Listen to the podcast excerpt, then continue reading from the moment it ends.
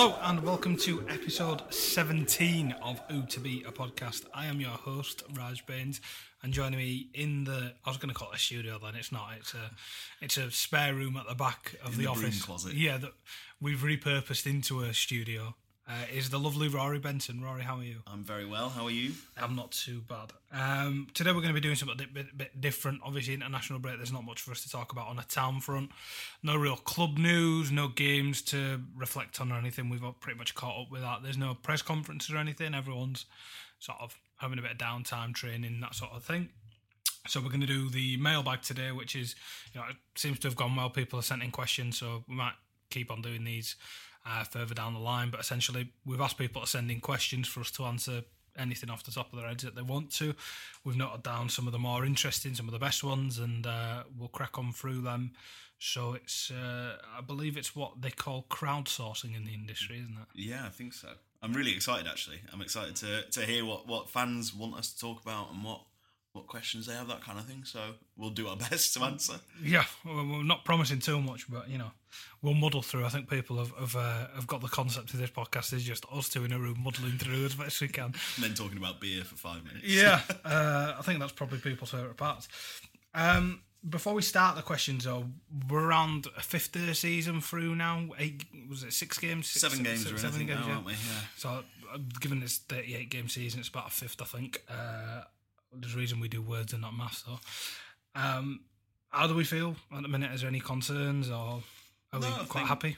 I think we're pretty pretty happy with the the points all at the minute, and I'm pretty happy with the performances as well. So yeah, th- there's obviously some some tougher tests to come. Um, Tottenham was a bit of a, a downer, but you know you- you're always going to get beaten by those sorts of teams, and if you if you get a point, you know that's massive bonus. So I think uh if you'd asked me before the season if if I thought you know would I have taken this, I would have said yes. Yeah, I think so. Um, I mean, we've talked about the fact that perhaps there's been some drop points in the Leicester game, particularly, especially given the poor refereeing to cost them three points, and the Southampton game as well. I think Town could have quite happily won that one as well. West Ham game slightly. I think the West Ham game's even more disappointing than the Tottenham one for me, not just because I'm a you know, The, the performance was low. yeah, the, the the, West that's the worst performance of the season. Um, but I think you know, given all the factors we talked about, their standard of football and the fact that I don't think Town were quite expecting to be playing a championship game in the Premier League this season, um, you know, you can just pretty much write that one off. Yeah, I think as well, sort of linking back to last season, there were a couple where Town were below par. I think probably Fulham was at a similar time in the season, um, but Town sort of picked themselves back up and got back to it. And you know, you are going to have those. You can't you can't be at hundred percent every game, no matter how good you are. So uh, you know, you know, we we write that one off and go the next week.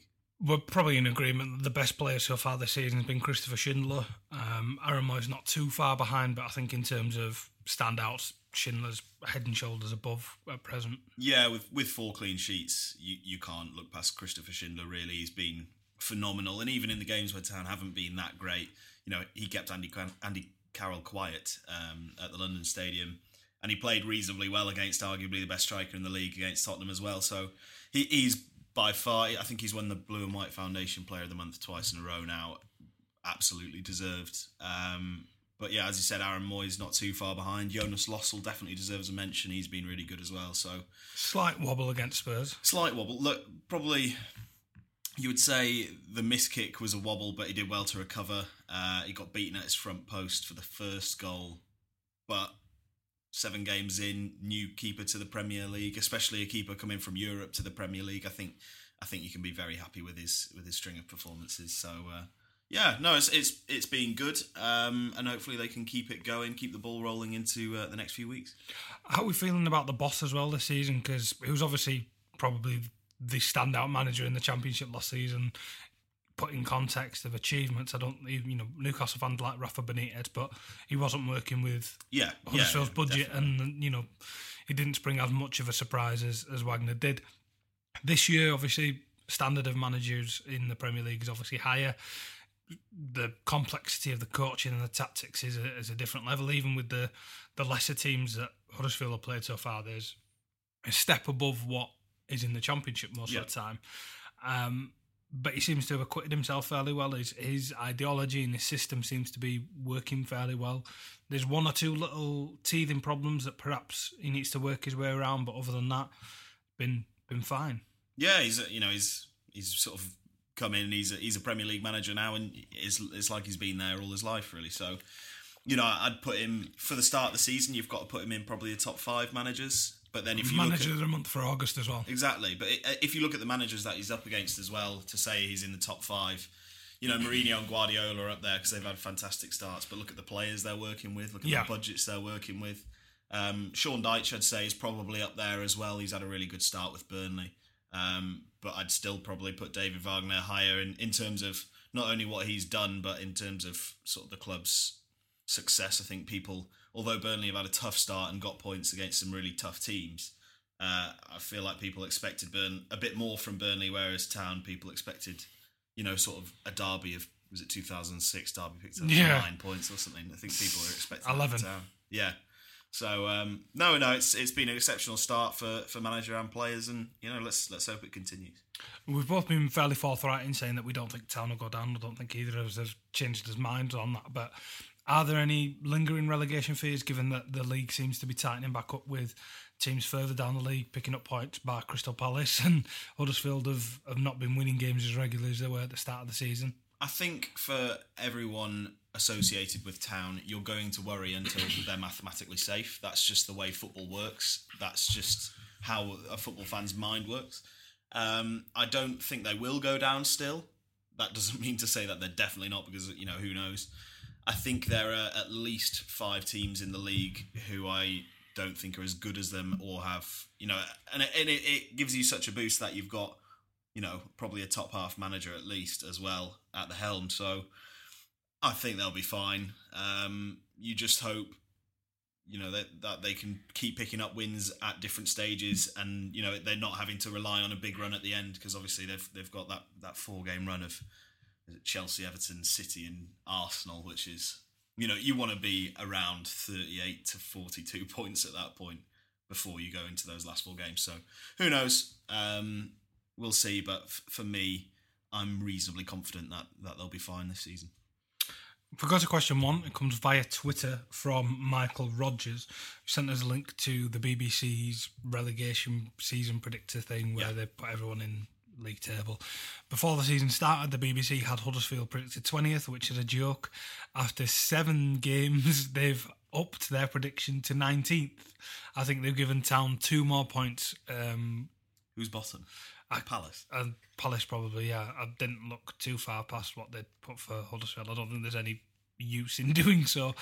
Um, but he, Michael Rogers, wanted to know um, what do we make of sort of that prediction? What do we make of the overall sort of feeling towards Town from the start of the season to now? Um, I think to be fair, it was it's one that we expected when they went up, and it's one that now, even if they've only, you know, even if people are still predicting Town to go down, it's one that I think Town fans and us don't mind people saying that because, you know, say that as much as you want, we'll see at the end of the season, sort of thing. And I think Town are better when they've got their backs against the wall when they're being portrayed as the underdogs, and I think you know they'll they'll accept that if they see that. If David Wagner saw that prediction, I think he would probably take it into the dressing room and just say, "Look, this is where people think we are. Let's go and prove some people wrong." So, you know, I, I for people, for especially national sort of outlets to to say our town are going to finish nineteenth, I don't give that any credence really.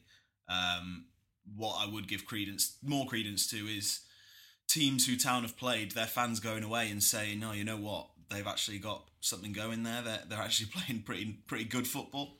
Um, and I think halfway through the season, I expect Town to be around fourteenth, fifteenth, and I think then the BBC and th- those sort of outlets will will then think actually, yeah, Town can can stay up. So, you know, it, it is one of them. I think in terms of my prediction at the start of the season, I, pres- I predicted fifteenth.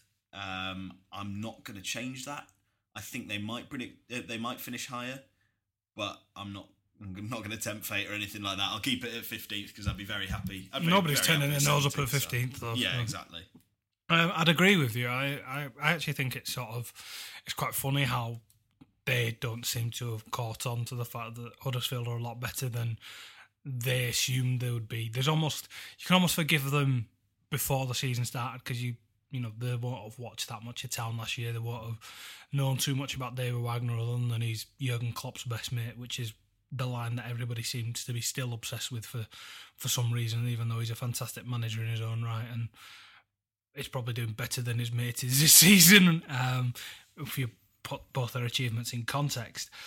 Um, I'm with you. I, I, think it doesn't really matter.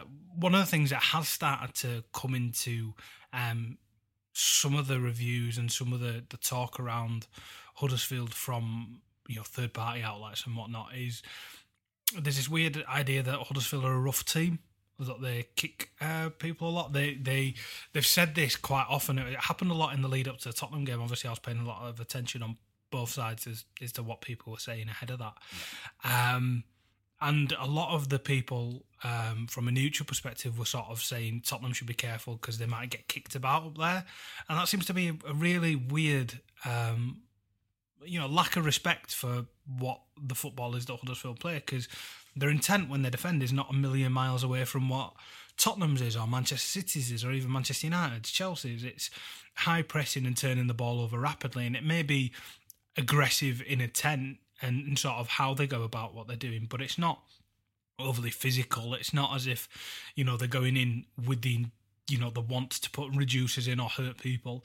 I don't think it helped on the opening day of the season that Wilfried Zaha got hurt, and people sort of thought that's how they're going to go about it. They'll you know find your best player and try and break his leg, which isn't what happened with Zaha in the slightest. I mean, they may have been slightly rough with him, but it wasn't excessive in my opinion. I, I don't think it was being rough with him as well. I think it was they you know they saw him as the best player, so they wanted to close down the room you know as quickly as possible and they may have been a bit overzealous in in sort of going in for that tackle but it wasn't that they were being firm it was that they were being quick to him and i think when you're a player like Zaha who likes to get the ball and turn immediately, to have someone behind you straight away and putting that leg out, it might, you know, you might get caught. But it's not.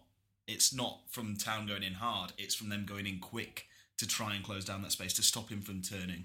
Uh, and and to, to stop their best player because that's you know Wilfried yeah. Zaha is is their best player and you know I think that's been proved with uh, Crystal Palace's la- next six games. Yeah, I mean that's um it's just one of those things that I've picked up on that seems to mm. have it's got under my skin for, for definite because I think it's a, a blatant misrepresentation of what Huddersfield do, um, and I think there's people buying into it just because perhaps because they're northern side, because they're unfashioned, because uh, people have seen the negative goal difference and all that sort of thing, and the good defence. It's almost as if they're being sold as Allardyce as Bolton yeah. when they're a far more sophisticated yeah, football team than than what that was at its sort of infancy. Um, so that's one thing that sort of feeds into that, that that I've become aware of. But other than that, I think some people are, are starting to um, give them more credit. Um, you know, I, listen, I listen to a few other general football podcasts and whatnot, and they seem to give Huddersfield a bit more respect when they're talking about them in terms of relegation. Mm. I think most people are cotton on to the fact that there's more, there are worse teams in the division than Huddersfield, and enough to be so that Town should be fairly safe. So I don't think that's a concern at all. Um, if we move on to question two, which again comes via Twitter, which most of them do today, uh, from Paul Jacobs. He says, having watched Town struggle on big pitches at Wembley uh, in the playoff final and the London Stadium against West Ham, does the Wagner philosophy struggle on larger playing surfaces? I would argue that Town didn't struggle at Wembley. Um, I think they had enough chances to win that game. You know, Izzy Brown went wide, Hefele went wide with a header in the first minute. I thought they were probably the better team and deserved to win it on the day. Obviously, it went to penalties, but you know, it, it's the playoff final. It's kind of uh, now you see so many more games at Wembley going to sort of penalty shootouts or win, being won by one goal because people don't want to lose because they're always big games. Um, I also Wembley weirdly isn't that big a pitch. It looks really big because the the tier the tier the way the the seats are tiered, it just looks bigger because it's wider.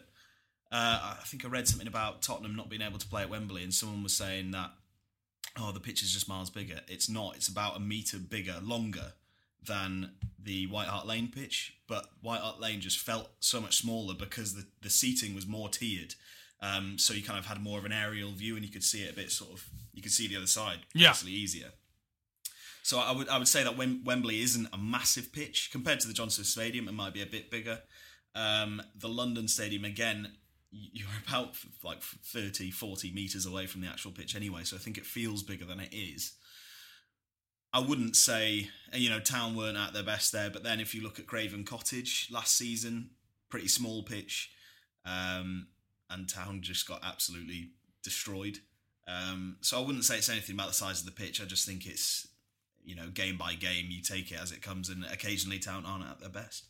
I would say about the, the turf at Wembley is that it is quite notoriously heavy, um, and that there are players who say that playing there both mentally and physically is a strain because they've always had problems with the grass there. Yeah, And you know, you touch on Tottenham's record. There's clearly something different about playing at that ground, whether it's medical, m- not medical, mental or physical. It may be medical in Tottenham's case. I'm not entirely sure.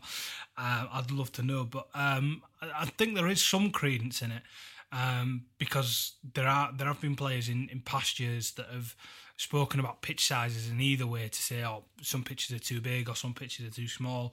You know, before Tottenham got good at White Hart Lane, I remember Musa Dembele under Villas Boas, I think, saying that the pitch at White Hart Lane's too small. You know, last season when they didn't lose there, nobody was complaining about the size of the pitch. So maybe it's something that's a bit of an excuse, something to fall back on. Um, familiarity is definitely a, a huge factor. Um, they know the pitch at the John Smiths inside out. They know the the peripheral vision. They know what they'll see. Everything. There's a reason why home teams have an advantage. It's not just because fans are in the ground. It's because you know Yeah. home players know that area more. Um, and I think that's definitely something that feeds into um, performances as well. So uh, it's not something I would I would put too much um, emphasis on, although I think it can be a, a secondary factor rather than a primary one. So I don't think it's a, a ludicrous thing to pick up. But if if it's something that continues, then it may be something that um, that you go with. But the other the flip side to that is the bigger pitches tend to be at the bigger stadiums, which tend to be homes of the bigger teams. So if you get if you you know if you you cop a beating away against City, United, Arsenal, and Chelsea, maybe the correlation isn't the size of the pitch and size of the bank balance. It's just one of those things where you you want to be careful of not making a false equivalency. So I think maybe we'll see then against someone like Liverpool or Chelsea who who play on you know what seem like smaller pitches or what might easily be smaller pitches um, to see if the if the pressing can work when you're playing against someone like you know Sadio Mane or, or Eden Hazard on that perceived smaller pitch rather than the likes of I'm not sure who but you know like Harry Kane or Dele Alli on on on the Wembley pitch. Yeah, uh, that makes sense to me. The the flip side of that is um, if Huddersfield are suddenly, you know, the best team in the league when they go away to Bournemouth and they're Yeah, exactly. eleven thousand seater, you know, that's you know we'll see if that's the you know the the thinking works the other way around, so to speak. Uh, question three comes from JSH, who doesn't have his full name on Twitter, but we'll we'll let you have the mystery. Um, do you feel Town are in a realistic position for survival compared to previous relegated teams from the Premier League and their points tallies, squads, etc.? That is an interesting, interesting question. Well done, JSH. I like that one. um, it's when teams go up, they always seem to start well, especially if they have a bit of a different footballing philosophy. So someone like Blackpool who came up and and sort of lit up the league really at the start by playing really aggressive at- attacking football. Hull the first time, Hull the first time as well. They seem to do really well in the first half of the season and then drop off. Swansea and Southampton, I think, are the two standard bearers. Yeah, yeah. So I, I would say, although Town, I think, are harder to work out than maybe Blackpool were when they first came up, I would say you would still want to be above maybe 25 points come Christmas time, come maybe the turn of the year, because I think it does get har- harder on that stretch. And when you've got teams with Premier League experience, such as Crystal Palace last season, it looked like they'd probably go down for a bit um, when they were sort of in that relegation scrap around Christmas. But I think their Premier League experience shone through, and that's why maybe the likes of Hull, who were doing okay, ended up dropping out of the league because they don't. I don't know what it is. It's just having having that Premier League experience is probably is a bigger thing than maybe people make out. So I would say if you can get to 25 points at Christmas or New Year, you'd be doing okay and I'd back down to to get 15 more maybe. If we're still saying 40 points is that sort of target, I, I, I think 25 at Christmas really. I think with relegation is every season there seems to be one team that uh, are given their time of death and c- come back from it. Yeah. You know, we've seen that year before Leicester won the league, it was them. Sunderland have done it countless times. Crystal Palace done it a couple of times that year under Pulis was an obvious example. And then on the you know the other end, there's one team that have you know said would be safe, and then they free fall. Newcastle have done it a couple of times. Um, yeah, they've Hull that one of the seasons. Blackpool are another example. So you just need to be careful of sort of making sure you maintain a certain level of form throughout. You don't want to peak and then trough, or you know trough and then peak because you know you'd leave yourself a certain amount of problems. You'd rather be one and two winning games all the way through the season than go ten games without having won having won one because that's when you start getting in real trouble. So as long as Town maintain some level of consistency, I don't think there's um there's too much issues there. Yeah, what would you say about their start then? Do you think that they're giving themselves a de- decent enough start to stay up? More than, more than, um, especially with some of the teams around them, and especially with the games they've played. Um, as I say, the only ones that you know, if if it starts getting a bit tighter towards the end of the year, maybe we will start making more out of that Leicester and Southampton game. There's not too much you can say about the West Ham one, I don't think. Um, the Tottenham one's a write off, um, and there are just certain games like that where you have to take them on chin and go, you know what, Yeah. never in a million ga- years are we, would we have won that game um, because of many things and finances and talent and all that are, are just things you can't catch up on. I mean, the top teams in the Premier League at the moment are trying to get themselves even more TV money to make that gap even bigger. So it's not as if it's going to be getting easier anytime soon. So I think they have done fantastically in the context, especially with how widely they were written off and you know how little time they had to prepare. We've made a lot about how good that summer was, but given the start to the season, I think that's you know borne out in fact as well. So they've given themselves a, as good a platform now as they could have done. There's one or two ones you can be slightly partic- you know particular about, but other than that, I don't think anyone can be too too upset. What one thing I would say is that it's still it's still very early days. Um, obviously, this the start that Town have had has been really good, but it's still very tight. You know, uh, Town are on eight nine points now, aren't they? Um, but Crystal Palace, who haven't won a game, are on zero. That that's not a big swing to, to you know to bring Palace back into it. I think the second bottom team have got four points. I think that's Bournemouth. Um, so it's it's still very condensed, and I don't think we can really, although the start's been great, I don't think we can really start judging and sort of seeing who's going to be down there until maybe another seven games into the season. I think 14 games will give us a bit more of a, a flavour about who's going to be down there at the end. But then, as you say, there is always one team who goes on a mad run, and then there's always one team who plummets. So, you know, we'll- see where we are in seven seven uh, games time, and maybe we do another mailbag episode and uh, and answer that again. Yeah, we'll, we'll see next. There's not a when's the next international break? March is it or something? March, but there is also a week in November where there isn't a game at the weekend. And that might be a, a time for a mailbag in a month. We'll see. Let's not get ahead of ourselves yet, though. This could be an absolute shambles.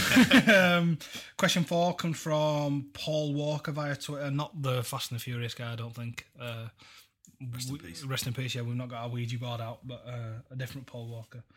Uh, hopefully, he's got as exotic a car collection as the other Paul Walker. If you do, Paul, invite us around. Me and Rory will enjoy uh, taking a step away from our Volkswagens for an afternoon.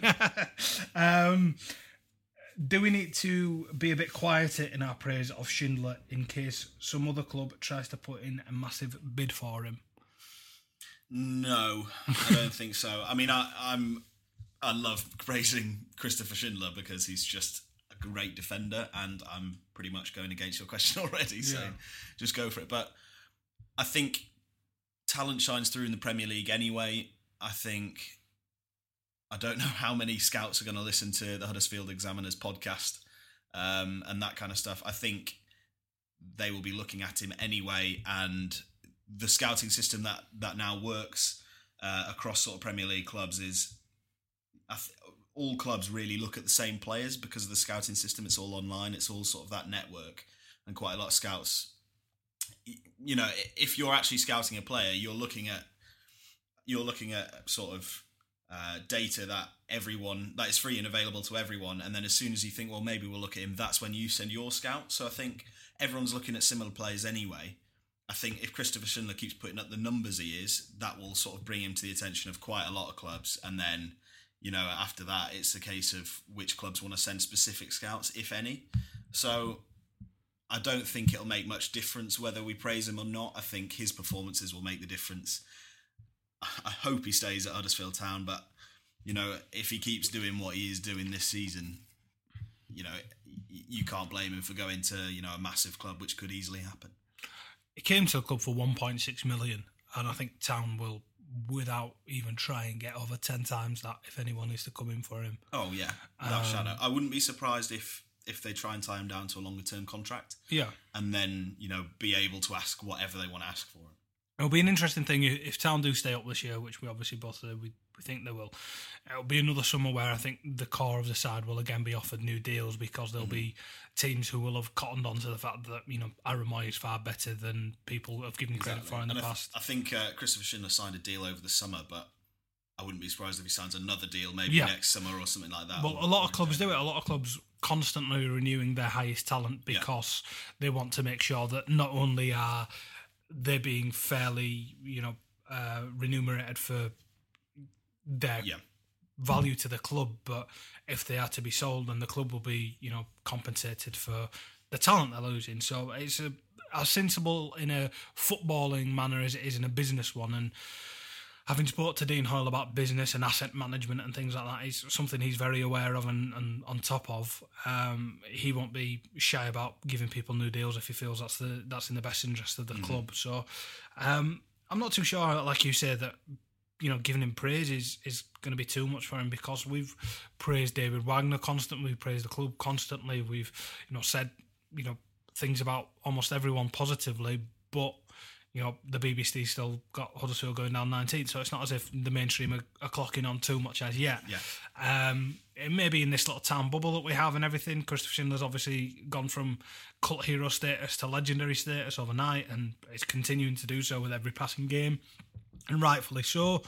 But you know, I wouldn't be too shy of praising him because, um, you know, sometimes there are players that come to your club, and if you spend more time fretting about them staying, you forget to enjoy them while they're there. And if it, yeah. there does come a time where Schindler does move on, um, I'm sure he'll do so with good grace. I'm sure he'll do so with good reason. It, it won't as if won't be as if he's going to uh, Bournemouth or you know Aston Villa or something. He won't be going to. He won't be making a sideways move. If he's to leave Huddersfield, he will be going to a, a, significantly larger side with, you know, a significant reason why it'll be a Europa League team or, or even higher perhaps. Um, you know, I don't see any reason why a club the size of Everton wouldn't want him, or you know, West Ham with their vast resources, the appeal of living in London maybe and having his wages trebled. I'm not sure, but you know, that size of a club um, would be, you know, something I can imagine being tempted by. Possibly, I wouldn't say West Ham is is that big of a club. No, no, no. I, mean, I know I'm. But they, they have they have my West Ham fans now. But I, I, I, think if he was going to go somewhere, I think it would be European football because I think he's good enough to do that. I think uh, one of the Merseyside clubs, being Everton or Liverpool. Do you think, think Klopp would buy from Wagner? Yeah, why not? Do you not think that's a, an awkward one over dinner? Uh, well, no, I think we're coming for your best centre back here, man. uh, what I think will mean it will mean is that they'll get a fair price for him. I think, you know, with, having a relationship there means that David Wagner can say, well, you know, I'm not going to give him to you for anything less than this.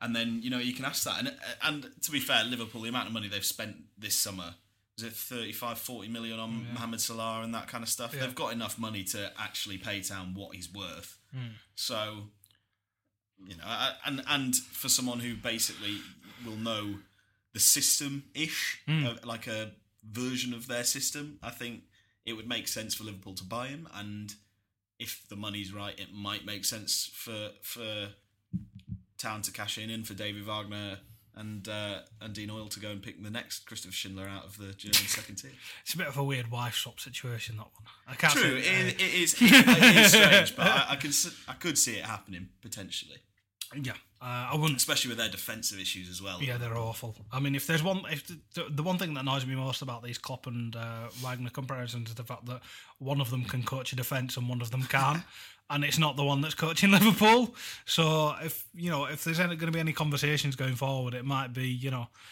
Uh, uh, Who's the actual better manager out of these two? Uh, they should merge and form the, the Klopp Wagner Trust. And then Klopp can do the, the attacking side of things, and we'll get Dave Wagner to do the defensive side of things. I think Hughes is doing quite well. There's Town's assistant, so maybe there's Yeah, not true. room uh, here for Klopp. Uh, um, we'll Maybe see. in the, in the 23s, maybe.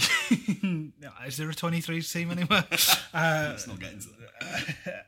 There's a next question, question five, uh, from Peter Greenlaugh, I believe that's pronounced.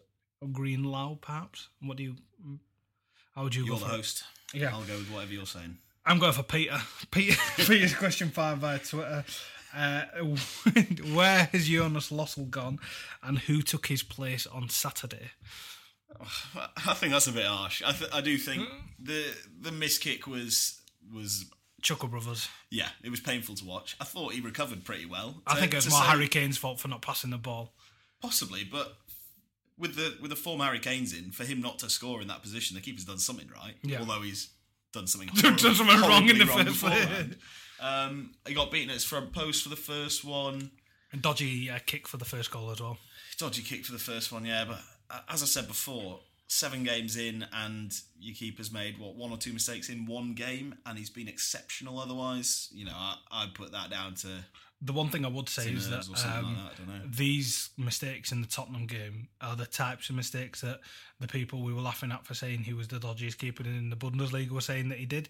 So it's one of those where you'd hope that that's his one-off day because one of the best attacking teams in the league are there, and as long as he maintains the standard he has done previously against teams of a similar level to Huddersfield, then he'll be fine. But if this becomes a a theme in his play, Yeah, but I don't think it's not even worth giving that any airtime at the minute because because he's been exceptional. If Yeah. it happens again, then we can talk about it. But I just think, you know, he's he's been he's been superb, and he, he had a, a wobbly day. We lost four 0 anyway, so it doesn't really matter. let's uh, let's come back to this. You know, if he drops one over the line against Swansea or something like that. if we go into sort of um, an alternate universe and for some reason Danny Ward is allowed back on loan. Doesn't get in the team above Jonas Lössl. No, and, and Lössl isn't playing, I was going to Oh, say. okay, sorry. Is Sound's defence as good as it has been this year?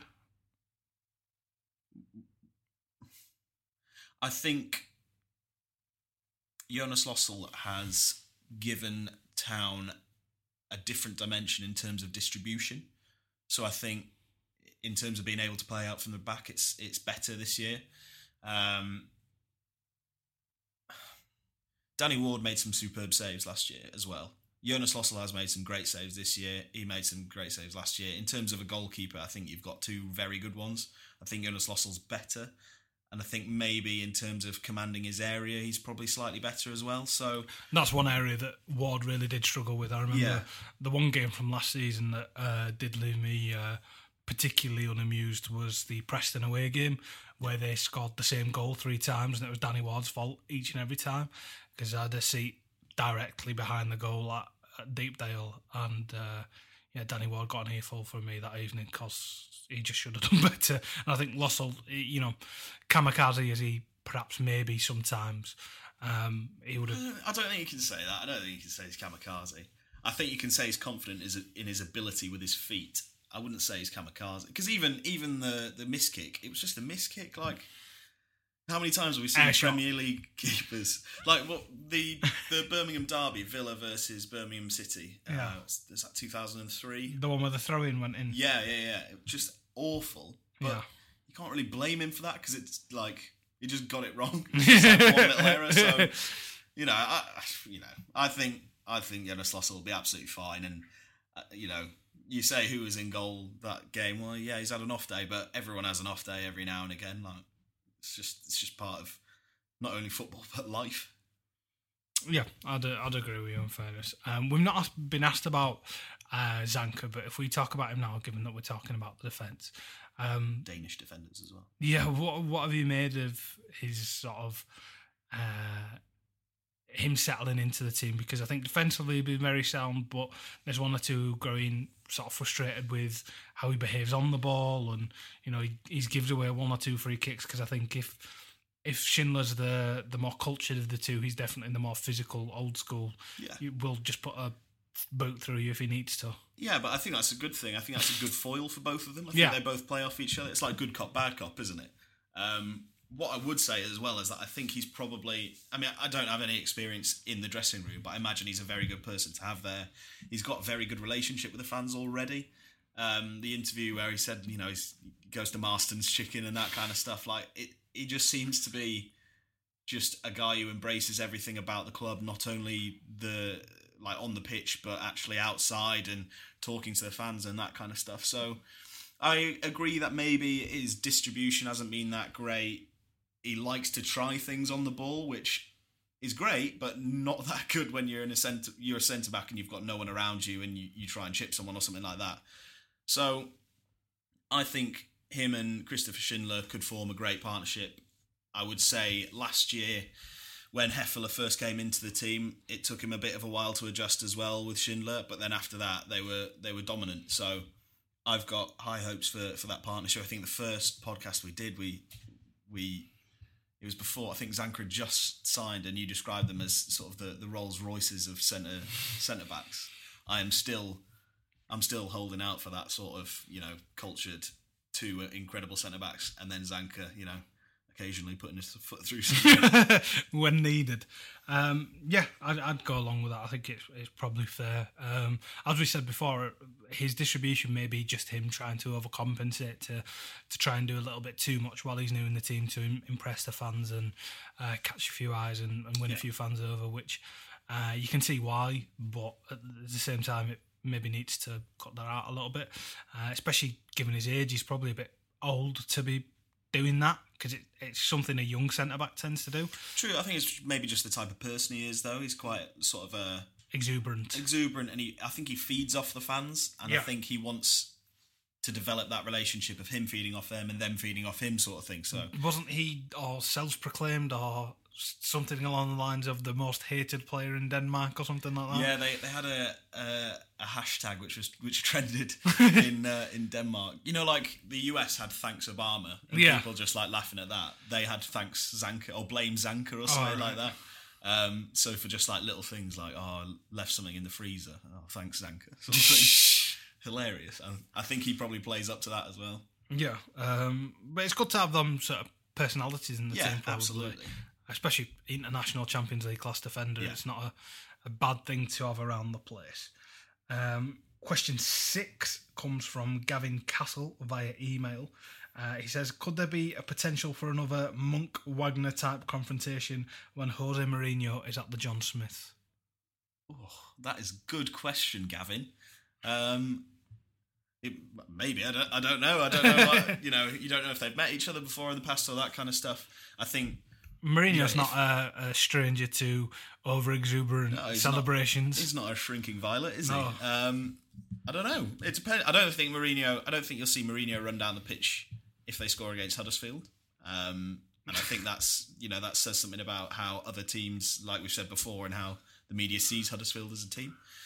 If if Huddersfield score in the last minute to win the game against Man United, I would not be surprised if you see David doing a slide down the pitch. Um, whether Mourinho will care about that, who knows? I'm I'm I'm really excited to see now. Now that he's mentioned it, I want to I want to see it happen. I think it's one of those where they'll either really get on or they'll hate each other. Um, possibly because I think Mourinho has this media image of himself where no, you know, he doesn't get on with anyone. He's sort of, um, you know, a bit of a curmudgeon and everything. But he seems to have a really good relationship with most managers behind closed doors. Yeah, I think his weirdly his one of his really good friends as a manager is Tony Pulis. Is it? Yeah, they they like is he Jose Mourinho sent Tony Pulis his grandson a Man United shirt for his birth for his Christmas or his birthday or something, Right. and they like really get on, which is sort of very odd. Yeah. but awesome. So um, I don't know. I I imagine there's Jose Mourinho, the bloke, and then Jose Mourinho, the Manchester United manager, who we see on TV most of the time, which probably is the same with most managers. Um, so yeah, but I we'll you've got to play a bit of a character when you're in front of the media, and that you can't Yeah, just be yourself. definitely, definitely. Yeah, it's a bit an interesting one. What do you make of sort of the managers coming to the John Smiths? Because obviously you get to see them in the, the post match and everything. Is there anyone you particularly excited to see in action? Mourinho's obviously famous for his his interviews, and Klopp and Wagner will obviously be an interesting one given their closeness. We've seen it before in pre-season, but they obviously took that as a bit of a jolly and spent most of the game having a chat between the two technical areas themselves. Um, is there anyone that sticks out to you? I, I think you know Jurgen Klopp and, and Jose Mourinho are the ones that really stick out. Guardiola. Guardiola, it depends if Town if Town win. I'm really looking forward to seeing him because that interview that he gave last last year, which was very abrupt, and um, you know if it's one of them, that's going to be very interesting to see. Um, Rolling up then in his Stan other, Smiths. Other than that, I'm quite excited. You know, I saw uh, Sean Dyche at Burnley. That was you know reasonably entertaining. Could Tony Pulis as well.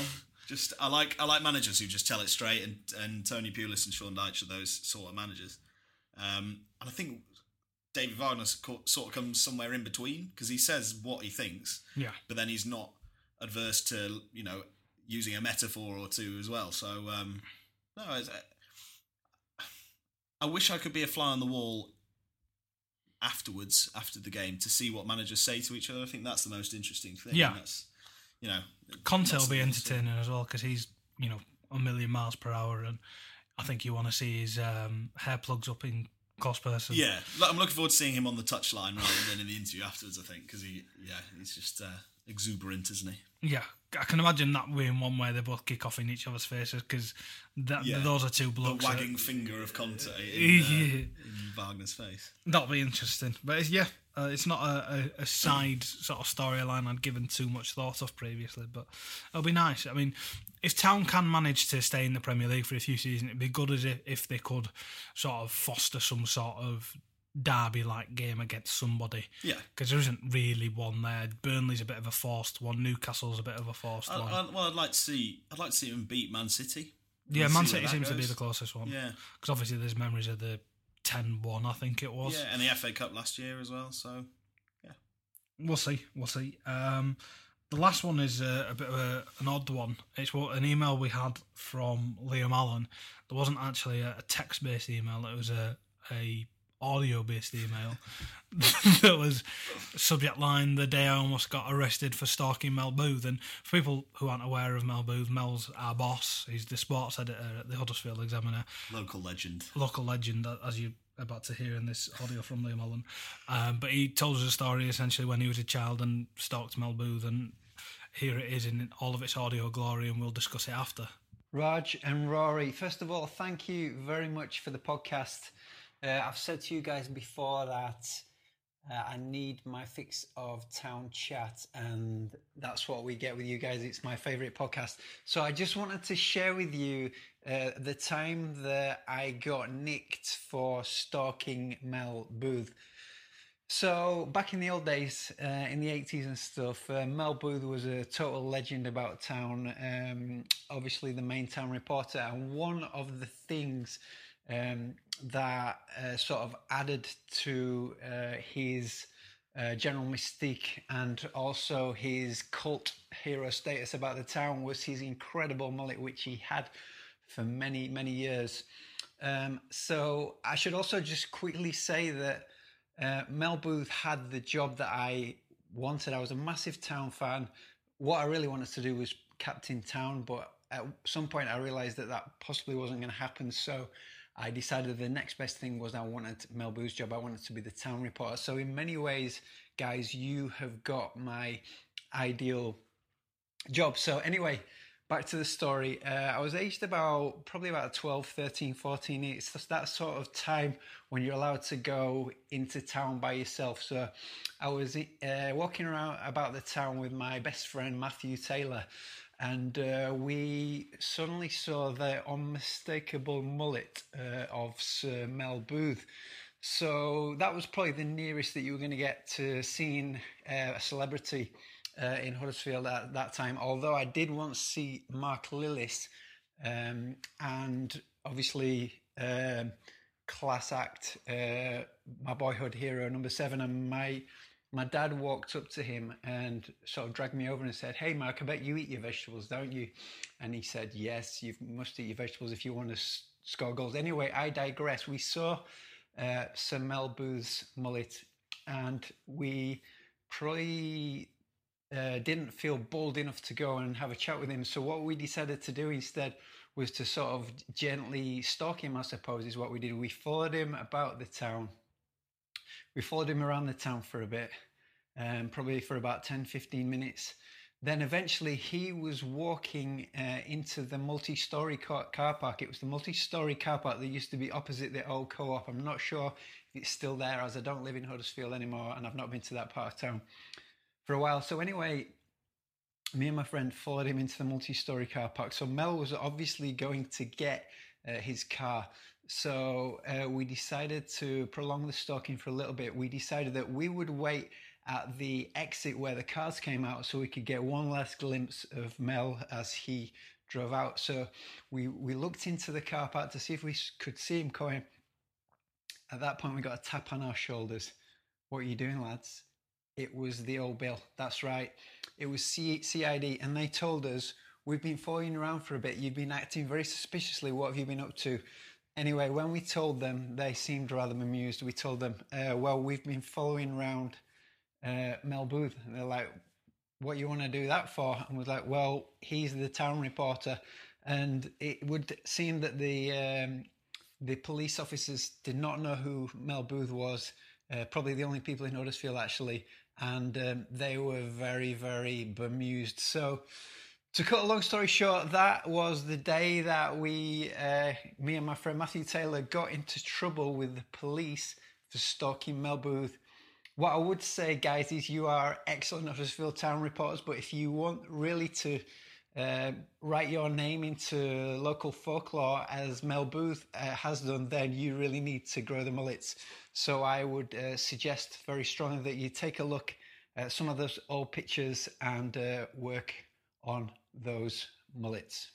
Now you've heard the the story from Liam Allen. Um, you can imagine when we opened that email this morning and played it to Mel of his face when he obviously had never heard anything of the like, and sort of these two kids following around Huddersfield Town Centre and having the police stalk them and sort of give them a telling off for, for following them around. It was a an interesting one for us to listen to.